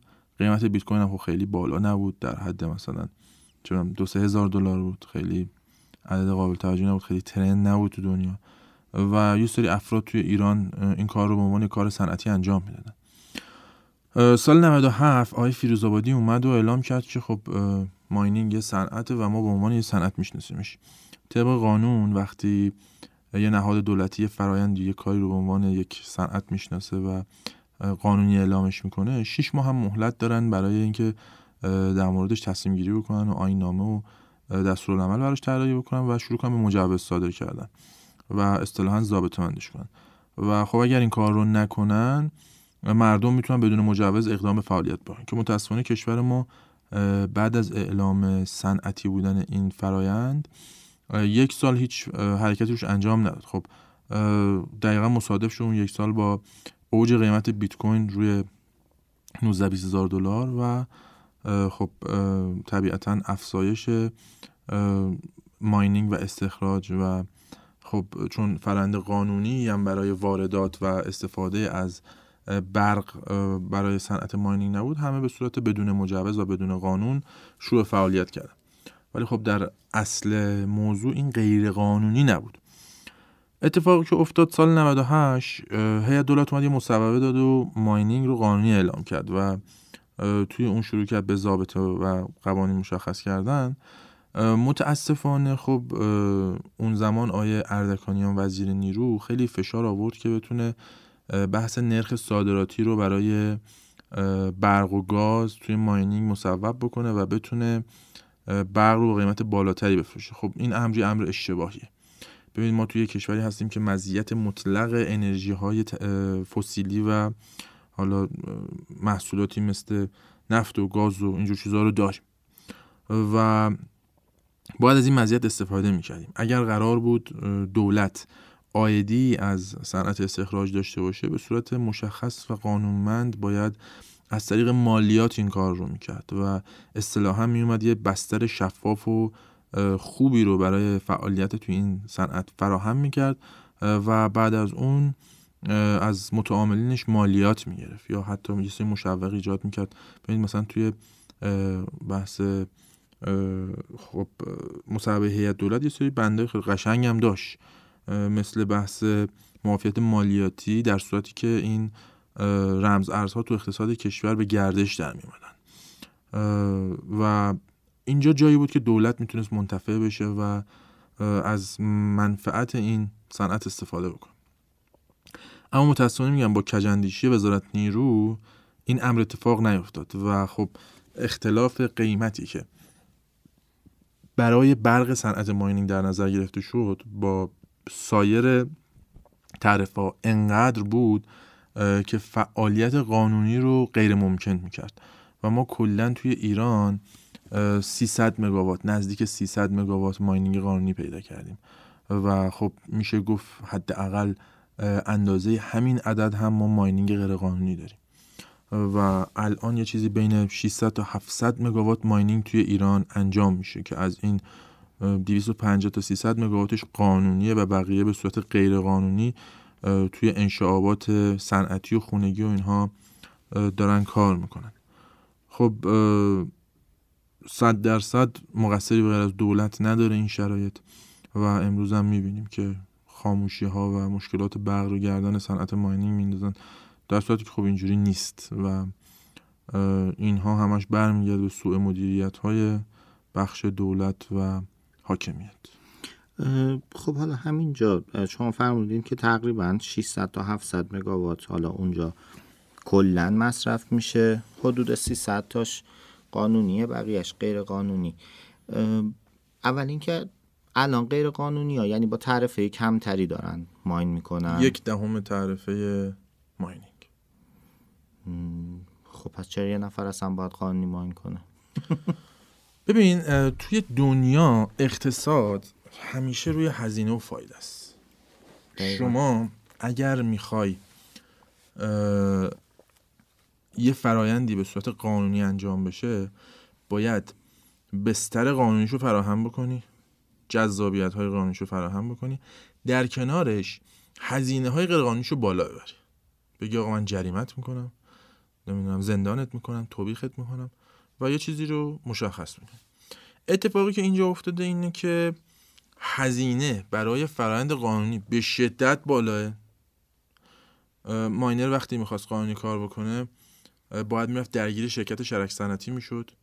تازگی تقریبا یه ماهه که این محدودیت برداشته شده. شرکت شرک صنعتی برق نمی‌داد زمین نمی‌داد انشاب بله. نمی‌داد. زمین رو میومد ده برابر قیمت حالت عادی محاسبه می‌کرد. اصلا یه وضعیتی رو افتاده بود. عملا شما نمی‌تونستی بری توی شرکت شرک صنعتی زمین بگیری و کار قانونی انجام بدی. در کنار اون اگر این کارها رو هم فرض محال می‌تونستی انجام بدی باید می‌رفتی سراغ وزارت نیرو ازش برق می‌گرفتی. اونجا دیگه وزارت نیرو دست به تیغ با شما برخورد می‌کرد. دو ماه پول برق تو پیش بده نمی‌دونم پول برق تو ده برابر قیمت عادی بده بعد هر چقدر سرمایه گذاری کنی رو هواه. چرا؟ چون من هر موقع که حال کنم می‌تونم قیمت برق تو عوض بکنم ببرم بالا. و اتفاقیه که برای سرمایه گذاران این بخش افتاد. ببین آره خارجی ها از اون سال 95 97 تو ایران بودن. خب جذاب بود دیگه. وقتی یه جایی سود داشته باشه خارجی ها میان توش سرمایه گذاری می‌کنن.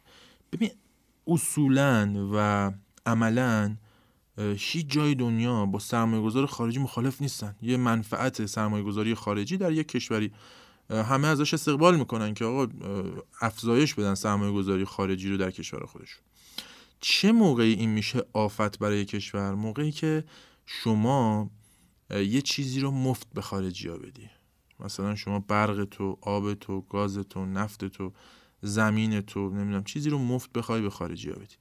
اما اینجا خارجیه با ایرانی هیچ فرقی نمی‌کنه. اونم باید ده برابر قیمت پول برق بده. اگر فرق می‌کرد اون فارم رفسنجان امروز باید برقش رو افزایش می‌داد و اندازه یک ابر فارم اصطلاح هم می‌شد. ببین فارم 100 مگاواتی فارم ابر فارمی نیست توی دنیا. فارم 500 مگاواتی چه می‌دونم 400 مگاواتی اینا فارم ابر فارمیه که تو دنیا چه می‌دونم توی امریکا و کانادا و روسیه و چین ما داریم می‌بینیم. یه فارم 100 مگاواتی فارم معمولیه توی رده بین المللی و شما داری می‌بینی الان چینی ها اطلاعات موثقی که ما داریم توی رفسنجان سرمایه گذارشون رو به شدت کاهش دادن. خیلی از دستگاهاشون رو دارن می‌برن. و دیگه توی ایران نخواهند موند. و این نتیجه سوء مدیریت ما در نرخگذاری برق توی ایرانه. در صورتی که خب ما می‌تونستیم خیلی بهتر با اینها برخورد بکنیم. سرمایه گذاری داخلی و خارجی شرایط بهتری رو برای سرمایه گذاری پیدا می‌کردن. و حتی اینا رو سوق می‌دادیم به سمت تولید برق و کمک به شبکه برقمون که امروز دیگه اینها داخل شبکه نبودن. اما بحث اینه که خب وزارت نیرو خیلی بد و خاص داره با این صنعت برخورد می‌کنه. از یه طرفی برق داره چندین برابر قیمت بهشون میفروشه.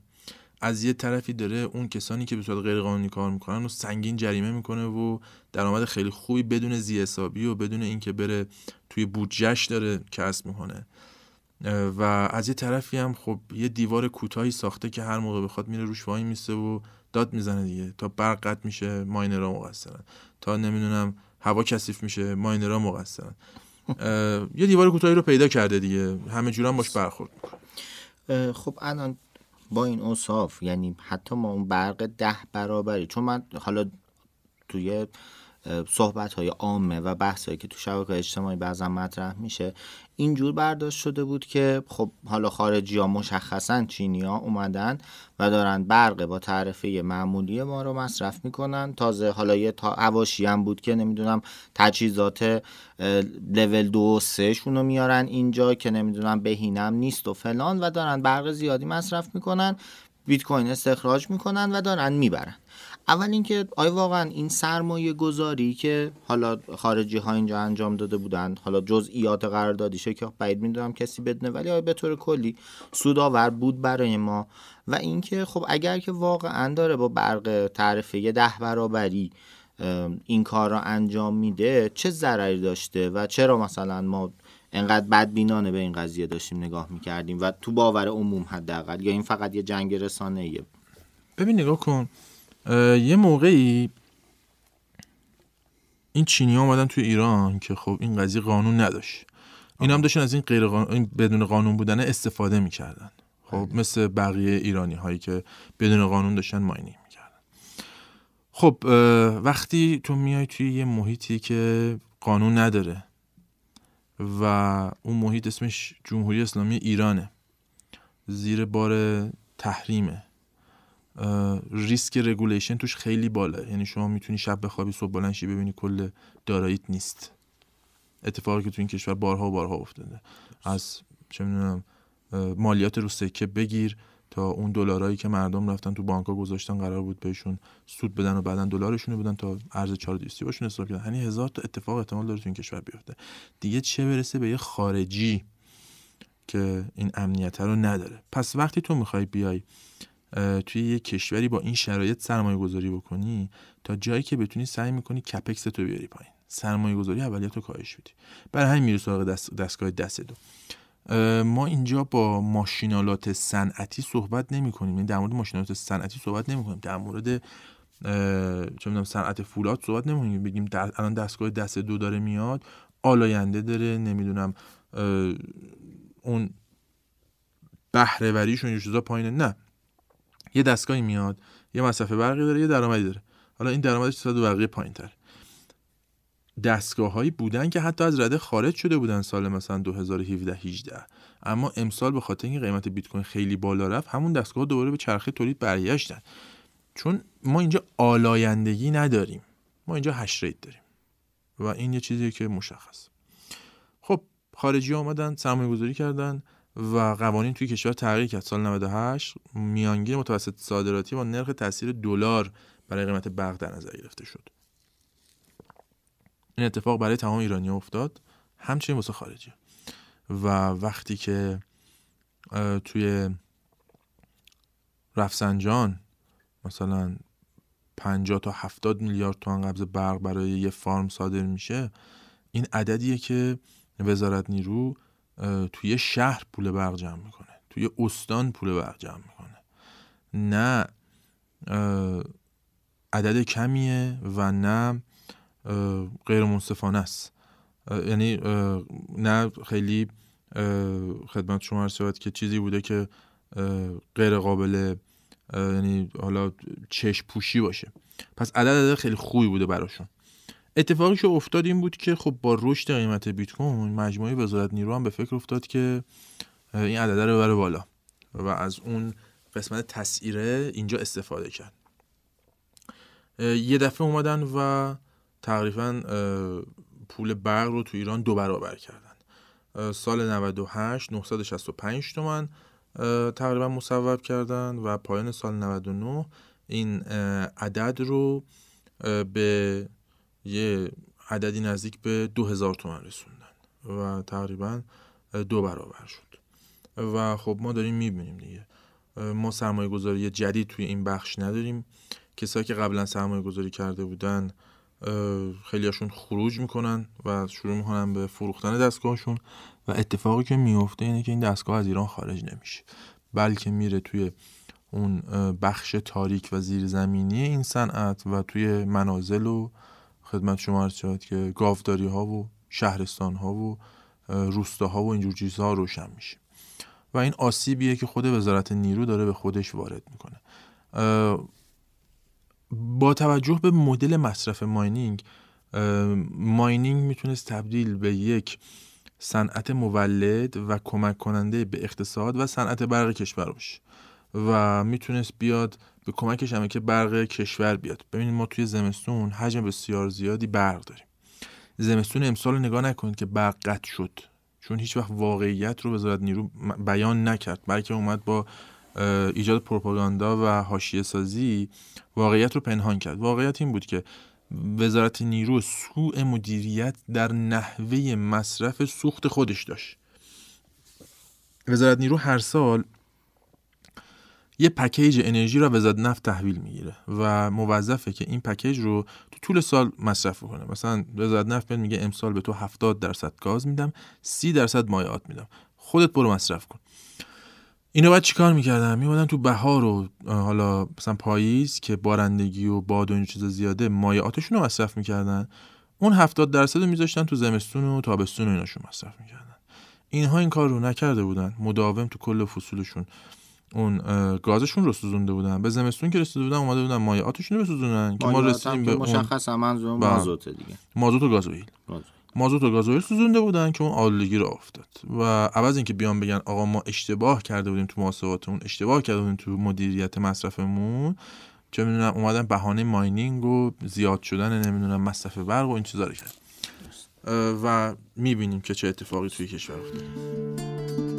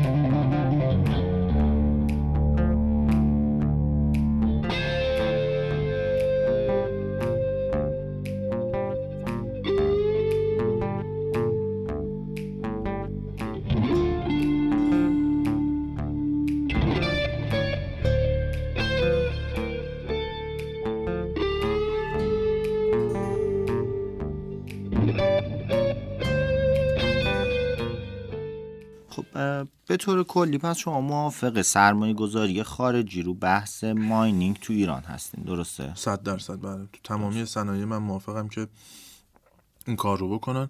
توی ماینینگ هم این کار رو بکنن. در کنارش موظف کنن سرمایه گذار اون بیت کوین خودش رو به گردش در بیاره. کسی که داره اگر با قیمت پایین مثلا به نظر من یه نرخ حالا متعادل رو مشخص بکنن. بیان بگم مثلا برق برای ماینر مثلا 400 تومن خب یا 500 تومن یا 600 تومن برق تموم شده صنعت برق و در کنار اون ماینر هر کاری می‌خواد با بیت کوینش بکنه. نگر داره بفروشه هر کاری می‌خواد بکنه.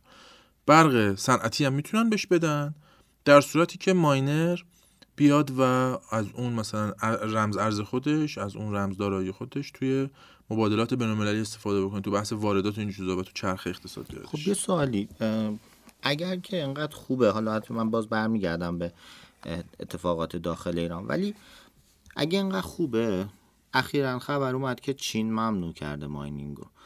اول اینکه خبر درسته دیگه این روزا واقعا یه سخت اعتماد کردن به اخبار. ببین 150 بار تا این خبر اومده که چین ماینینگ رو محدود کرده چین ماینینگ رو ممنوع کرده. نمی‌دونم مغولستان جمع کرده قزاقستان ریختن.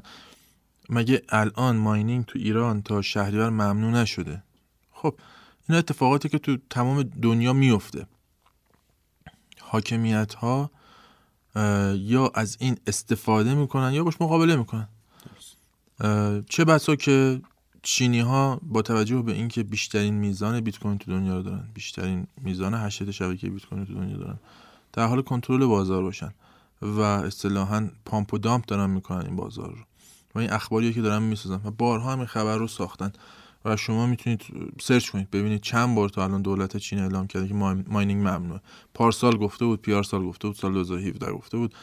روسیه هم همینجور.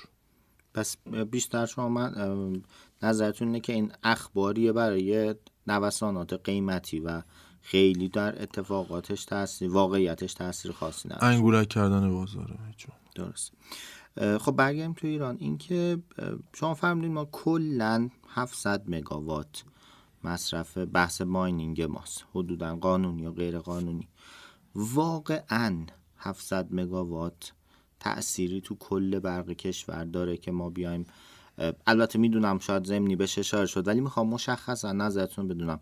واقعا 700 مگاوات اگر فرض کنیم که واقعا 700 مگاوات داره مصرف میشه دلیل خاموشی ها دلیل قطع برقی ها و و و این چیزا تو این تابستون. حالا زمستون اون بحثا داشت هیچی تو این تابستون. واقعا ماینه را چند درصد این اتفاق ممکنه باعثش برقی باشه که دارن miner ها مصرف می‌کنن؟ ببین ایران 60 تا 70 هزار مگاوات توان تولید برق داره. یک صنعتی داریم به نام mining. من وقتی دارم این عدد رقم رو بهت میدم می‌تونی تو اینترنت سرچ کنی. هر کسی که صدا منو میشنوه می‌تونه تو اینترنت سرچ کنه و عدد رو ببینه. این نیست که من الان مصطفی رجایی مشهدی باشم سخنگوی صنعت برق. بیام یه حرفی رو بزنم رو هوا و شما هیچ مستنداتی در مقابلش نداشته باشی. ما هفتاد هزار مگاوات تولید برقمونه. 60 هزار مگاوات تولید برقمونه. 700 اصلا نه گیرم هزار. هزار مگاوات ماینینگ قانونی غیر قانونی تو ایران اتفاق میفته. این میشه یک ممیز مثلا دو سه دهم یک ممیز دو سه دهم درصد برق کل کشور. می‌دونی این دقیقا شبیه به چیه؟ این دقیقا شبیه به اتفاقیه که توی زمستون افتاد. برق شد. وزارت نیرو اولین کاری که کرد برای مدیریت مصرف اومد برق معابر رو قطع کرد. اصلا کسی تا الان رفته حساب بکنه بگه چند تا تصادف توی اون برق رفتگی معابر اتفاق افتاد چقدر جیببری اتفاق افتاد چقدر کشته آدمایی که زیر شدن موتورایی که به آدما زدن توی خیابونا توی کوچه ها اتفاق افتاد بخاطر این برق معابر قطع شد. حالا یه سوال برق معابر چند درصد مصرف کل برق ایرانه؟ کمتر از یک درصد.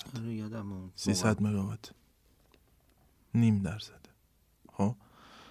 پس این نشون میده که نه ماینینگ باعث قطعی برقه نه برق معابر باعث قطعی برقه. ما صنایعی داریم توی ایران مثل روی مثل فولاد. اینا صنایعی که مصرف های بسیار زیادی دارن. خب؟ و اصطلاحا اینا مافیای انرژی ایرانن. خب؟ چرا کسی از اینا اسم نمی‌بره؟ چرا کسی نمیاد بگه یه صنعتی که مثلا یه خارجی میاد تو ایران کارخونه روی می‌زنه خاک رو میاره داخل ایران تبدیل به روی می‌کنه. رویه رو می‌بره کشور خودش از اونجا صادر می‌کنه میفروشه. عملا اینجا فقط کیلواتی 50 60 تومن پول برق میدن خب؟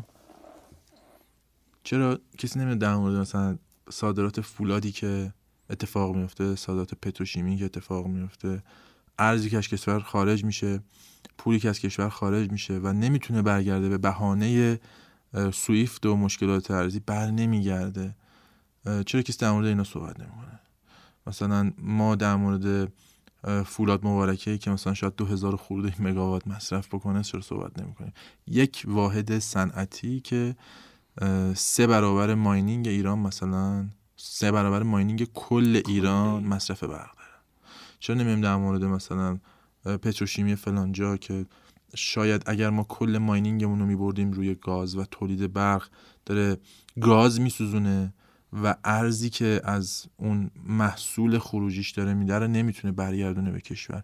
در صورتی که ما اینجا صنعتی رو داریم که اگر اون گاز اون یه دونه واحد پتروشیمی رو بهش می‌دادی رمز ارزی تولید می‌کرد که تو درجا می‌تونستی کنترلش کنی چک کنی محاسبه کنی و تو مبادلات خارجی ازش استفاده بکنی.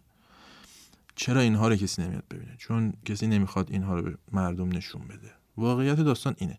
چیزی که من دارم میگم فکته. من در مورد چه می‌دونم من رجعی مشهدی یا اردکانیان نیستم که بیام بگم 2000 مگاوات ماینینگ داریم. بعد نیام بگم آقا این 2000 مگاوات از کجا داری حساب می‌کنی؟ من اگه دارم میگم 700 مگاوات میگم شما 300 مگاوات مجوز دادید و حالا 200 خورده مگاوات روشنن. بگیریم اندازه همینم ماینینگ غیر قانونی داریم. نمی‌خوای بگیری اندازه این غیر قانونی داریم. تو اگه داری میگی 2000 مگاوات این 2000 مگاوات کجان؟ 2000 مگاوات که تو خونه نمی‌تونه بره روشن شه. 2000 مگاوات بره تو صنایع که همش هم کنترل آره. هوشمند دارن راحت هم پیدا میشن. خب یه سوالی. الان به طور کلی چند درصد ماینینگ دنیا برقیش نه ماینینگ دنیا تو ایران داره اتفاق میفته؟ به نظر من کمتر از 3 درصد. خواهی کمتر از 3 درصد باشه که از اون عددی هم که شما فرمودین ما باید بیاد پایین تر چون شما فرمودین ما فکر کنم 15 هزار مگاوات مصرف برق کل شبکه بیت کوینه. درسته؟ درست. 3 درصدش حالا من ریاضی هم ضعیفه ولی من 10 درصدش میشه 1500 مگاوات 10 درصدش میشه 1500 5 درصدش میشه 750 مگاوات. میگم دیگه میشه همون حدود 300 قانون همون نکن تقریبا میشه گفت مثلا همون 4 5 درصد. آخه بله. می‌دونی چرا؟ ببین من موقعی که میام میگم 15 هزار مگاوات من ورست ترین حالت ممکن رو در نظر می‌گیرم. کل دستگاه ها رو میام 1500 واتی در نظر می‌گیرم. یعنی میام دستگاه های نسل دوم سوم رو در نظر می‌گیرم. ما نمیایم نسل جدید رو در نظر بگیریم. نمیایم چیپ های 7 نانومتری و 5 نانومتری رو در نظر بگیریم. در صورتی که از سال 2019 2020 چیپ هایی که توی دنیا اومده همه مصرفشون کمتر از 60 70 واته. و الان چیپ های جدید 22 واته. خب؟ من همه رو دارم بالای 100 110 واتی در نظر می‌گیرم. خب؟ اگر ما بیایم هشت شبکه رو روی دستگاه های مثلا الان به نظر من راحت 50 درصد قدرت پذیرش شبکه دستگاه جدیده بله. اگه اینو حساب بکنی اصلا برق شبکه بیت کوین خود به خود میاد روی 10 12 هزار مگاوات. به نظر من از سال 2017 به اینور برق شبکه بیت کوین رشد نداشته. همین الان توی ایران ما 300 مگاوات ماینینگ داریم. دو سال پیش هم همین 300 مگاوات داشتیم. اما دو سال پیش مثلا یه درصد شبکه بیت کوین داشتیم. مثلا امسال شده مثلا 4 درصد شبکه بیت کوین. چه اتفاقی افتاده؟ دستگاه های جدید اومده. برق کمتری مصرف می‌کنن. قدرت پذیرشی بیشتری دارن. درست. این اتفاقی که هیچ کدوم از کسایی که توی وزارت نیرو و حتی خارج از ایران توی دانشگاه برای محاسبه می‌کنن نمیان به روز این محاسباتشون انجام بدن با نسل جدید محاسبه کنن. همیشه میان اون بدترین حالت دستگاه قدیمی رو محاسبه می‌کنن. در صورتی که دستگاه قدیم الان خیلی از فارمایی که توی دنیا فارمای صنعتی دستگاهشون رینیو کردن دستگاه قدیم رو ریختن بیرون اوراق شده دیگه صرفه نداشته تعمیر بکنن. دو بار تا حالا دستگاهشون رو عوض کردن. و الان ما داریم می‌بینیم مثلا شرکت های مثل ماراتون و شرکت های امریکایی همه با S19 Pro و چه می‌دونم T19 و چیزا دارن mine می‌کنن. یعنی per وات کمتر از حالا سی, سی وات per terahash دارن برق مصرف می‌کنن. این اتفاقی که ما باید در نظر بگیریم و اون موقع بیایم در مورد قدرت پذیرش ایران صحبت بکنیم. یعنی ما نهایتا به ترکونه 3 تا 5 درصد شبکه بیت کوین دنیا رو داشت 3 تا 5 درصد به فرض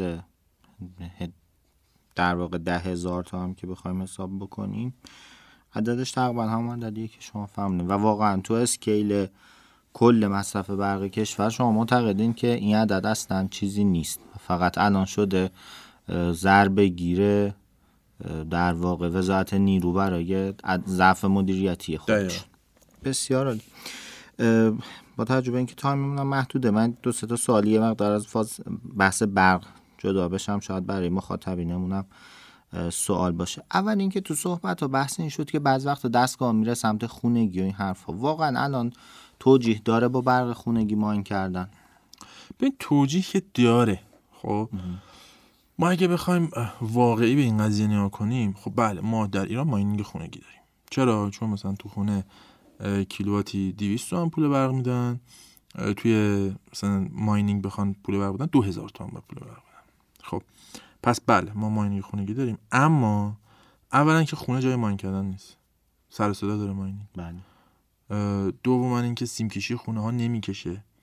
سوم اینکه انشعابات خونه ها نمی‌کشه. یعنی شما توی یه خونه مسکونی بیشتر از 25 آمپر به شما انشعاب نمیدن. شما اگه در اون خونه زندگی بکنی حداقل 10 آمپر از این 15 آمپر رو داری مصرف می‌کنی. و اگه بخوای دستگاه ماینر هم تو خونت بذاری باید یه چیزی هول و هوش 7 آمپرش رو بهش بدی. پس عملا شما تو خونه یه دستگاه می‌تونی روشن بکنی. خب شما حساب کن چند نفر خونگی مثلا چون من حالا داشتیم واسه صحبتتون ولی دیدم مثلا میرن می‌ذارن تو انباریشون از برق مشاهد بعضا استفاده می‌کنن از این خب کارا دیدم که انجام میدن. حالا به طور کلی پس شما میفرمایید که ماینینگ توی خونه اگر فرض کنیم که اتفاق بیفتد الان در شرایط فعلی توجیه داره. یعنی مثلا یه نفر یه دونه ماینر بذاره تو خونه آره صد درصد توجیه داره. یه سری میرن rig می‌ذارن یه سری میرن ASIC می‌ذارن. ولی بحث اینه که همه کار اشتباهیه. همین که عددش خیلی بزرگ نیست. یعنی شما توی خونه یه دونه دو تا دستگاه بیشتر نمی‌تونی بذاری. خب اصلا بخوای کل اون خونه رو مثلا دستگاه بذاری کلا می‌تونی مثلا سه تا چهار تا دونه دستگاه بذاری. بعد شما کافیه من اینایی که میگم fact دیگه. شما کافی ضریب نفوذ رمز ارزها در ایران رو در نظر بگیری که الان طبق مطالعات اخیر مثلا تقریبا 12 میلیون نفر تو ایران رمز دارایی دارن و توی مثلا بحث بیت کوین و اینجور چیزا شناخته شدن و مشخصه که مثلا دارن فعالیت می‌کنن. خب از این 12 میلیون معمولا جامعه ماینرها جامعه بسیار محدودیه خیلی کوچولوه. شما بگیر مثلا یه تعدادی از اینها مثلا ماینر باشن تو خونه و دارن ماین می‌کنن. شما بگی تو خونه هر کدومشون هم مثلا چون یه دونه دو تا دستگاه روشن باشه. اصلا خودت خود به خود می‌فهمید چند هزار تا دستگاه مثلا توی ایران خارج از سیستم قانونی داره کار می‌کنه و من فکر نمی کنم این عدد بیشتر از 100 تا 200 هزار تا باشه. و این عملا عدد خیلی سنگینی نیست. کلا میشه همون 300 400 مگاواتی که ما داریم در موردش صحبت می‌کنیم. ولی در کل این کار اشتباهه. چون هم خطرناک احتمال آتیش سوزی و اینجور چیزا داره. آسایش و آرامش یه خونه رو سلب می‌کنه. و اینکه خب عملا درسته که ما از اقدامات و فعالیت های مدیران وزارت نیرو ناراضیم. ولی خب آسیب زدن به شبکه برق کشور آسیب زدن به اموال عمومیه و این باعث میشه که کشور آسیب ببینه مردم اذیت بشن و من خودم شخصا مخالف این قضیه. دو تا اصطلاح به کار بردین خیلی کوتاه میشه. توضیحش بدین. rig و ASIC. ASIC. این دو تا خیلی کوتاه میشه. rig ا خب تجمیع چند تا کارت گرافیک در کنار هم دیگه. میشه یه rig که معمولا یه ارزایی مثل اتریوم و ریون و اینجوری چیزا رو باش mine می‌کنن.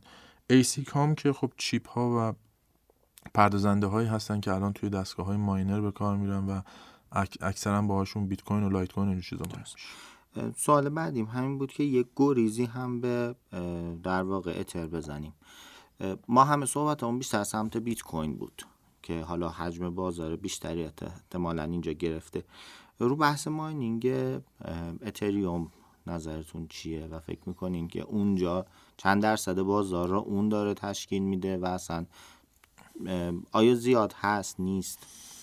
ببین از لحاظ برق خب مصرف برق rig ها خیلی به مراتب پایین تره و شاید یه rig مثلا 4 5 آمپر مصرف بکنه یه ASIC بین 7 تا مثلا 15 آمپر برق مصرف می‌کنه اون 5 آمپری که من دارم میگم ماکسیموم مصرف یک rig ه. ولی خب یه ASIC تا 15 16 آمپر می‌تونه مصرف کنه. در کنار این بحث اینه که خب عملا اعتمادی به ماینینگ اتریوم نیست. اتفاقی که در حالا من تجربه که از سال 2016 تا الان می‌تونم بگم توی اتریوم دیدم خیلی افت و خیز داره و اینکه خب شما بخوای سرمایه خودت رو و یک صنعتی رو بخوای راه بندازی اونم روی اتریوم معمولا کار عاقلانه نیست. سال 2017 18 اتریوم از 1000 و چه می‌دونم 200 دلار ریخت تا 70 80 دلار 60 دلار و کسایی که کارت گرافیک 4 5 میلیون تومانی خریده بودن 400 هزار تومان کارت گرافیکشون رو فروختن. این اتفاق هم باز تکرار خواهد شد. الان شما خطر پست شدن ماینینگ اتریوم رو داری و کلا منتفی شدن بحث mining ش و از روی حالا mining و proof of work می‌خواد به روی proof of stake و کل فرایند mining ش تغییر می‌کنه. برای همین من خودم به شخصه اعتمادی روی mining اتریوم ندارم و چیزی هم که شما تو دنیا دارید می‌بینید 90 95 درصد farm های بزرگ روی بیت کوین سرمایه گذاری می‌کنن نه روی اتریوم. یه سوالی چند وقت پیش که از دوستان می‌پرسید البته که تو صحبتاتون فرمودین که ما با توجه به اون بحث هالوینگ احتمالا ما تا صد سال دیگه طول می‌کشه که این بیت کوین بخواد تمام باشه. ولی یه سوالی که مطرح شد این بود که خب وقتی تموم شد ماینر رو می‌خوان چیکار کنن؟ ببین وقتی تموم میشه دیدی که من از شبکه بیت کوین دارم با همین فرمونی که داره اصطلاحا جلو میره شبکه بیت کوین منفردن تبدیل میشه به یک شبکه ارزشمند انتقال ارزش های سنگین در کنار اون یه سری side chain هایی مثل Lightning و اینها شکل خواهد گرفت و اونها micro payment ها و macro payment ها رو انجام میدن. اما انقدر اون شبکه ارزشمند میشه mining ش اون پول fee ه و transaction fee هاش که miner ها روزیشون از همون transaction fee ها در آها یعنی دیگه نیاز به اون reward بیت کوین ندارن. از همون بله. fee ه. از همون fee ه. درست. و یه سوال دیگه حالا شاید مربوط اول صحبت اون باشه. تو بحث halving فرمودین که خب حالا این قضیه اتفاق میفته و از یه حدی هم بیشتر خب قاعدتا چاپ اتفاق نمیفته بله. چاپ پوله در واقع. آیا امکان داره با افزایش ماینرها و افزایش این تراکنش ها زودتر از چهار سال اون میزان مثلا بیت کوینی که در نظر گرفته شده برای ریوارد دادن تموم بشه و یک تایمی باشه که ما مثلا گپ داشته باشیم اینجا یا نه. شبکه خودش رو جوری تطبیق میده که این تا پایان دوره ادامه پیدا بکنه. به هر 2016 بلاک شبکه میاد چک می‌کنه. ببینه این 2016 تا بلاک توی چه بازه زمانی ما شده. اگر کمتر از 14 روز باشه میاد سختی شبکه رو افزایش میده. خب؟ پس این خودش یه عامل بازدارنده است و نمی‌ذاره که تعداد کوین ها به شدت یهو افزایش پیدا کنه. مثلا ما یه دفعه بگیریم از 100 و چه می‌دونم 80 x یه دفعه بشیم 300 x بله. مثلا 150 x یه ماینر قولی بیاد مثلا 150 x یه دفعه مثلا 80 بده تو شبکه. تو دو سه تا کشور فارم مثلا یه دفعه روشن بکنه. اتفاقی که میفته اینه که آره این تو 14 روز می‌تونه درآمد خیلی خوبی کسب بکنه اما تو 14 روز بعدی یهو مثلا 50 درصد چه می‌دونم 70 درصد درآمدش کاهش پیدا می‌کنه و خود این تنظیم می‌کنه این کوین های ورودی به شبکه رو. و اتفاقی هم که خب هر چهار سال یه بار میفته باعث میشه که نصف بشه ریوارد ها و اون هالوینگ اتفاق بیفته و تمام اینا دست به دست همدیگه میده برای اینکه کنترل بکنه عرضه و تقاضا رو توی دنیا. و فکر می‌کنم اینجا همون جاییه که خیلی معتقدن اون هوشمندی ساتوشی بوده که اون تاثیر ضد تورمیه که عملا بیت کوین داره. درسته؟ یکی از هوشمندی های ساتوشی توی خلق بیت کوین همین سیاست چاپ پولیشه دقیقا. بسیار عالی. خیلی ممنون. گفتگوی خیلی خیلی خوبی بود. خیلی سوالات خود من پاسخ داده شد و امیدوارم که برای شنونده هامونم خوب بوده باشه. اگر که صحبت پایانی دارین در خدمتتون هستیم. صحبت پایانی که والا یه جمله ای رو سعید خوشوقت خیلی میگه من جایدن خیلی تو ذهنم تکرار میشه که اون یه دلار بیت کوین رو خرج کنید. به نظر من گسترش شبکه بیت کوین به اون کاربراش و اون افرادی که دارن ازش استفاده می‌کنن و نگه داشتن اون بیت کوین خیلی ارزشمند نیست. بلکه به جریان انداختنش که خیلی ارزشمنده. به نظر من اگر ما فعالین این حوزه کسایی که کسب و کار دارن بیزینس هایی رو داریم که درگیر این صنعت و این موضوع بحث رمزدارایی ها و بیت کوین و اینها سعی کنیم در کنارش کسب و کارهایی رو را بندازیم که باعث به جریان افتادن این حالا رمز دارایی ها بشن و کم کم بتونه توی دنیا جای خودش رو باز کنه و ما به اون سیاست عدم تمرکزه نزدیک تر بشیم. بسیار عالی. ممنون که با خواهش می‌کنم. خوشحال شدم.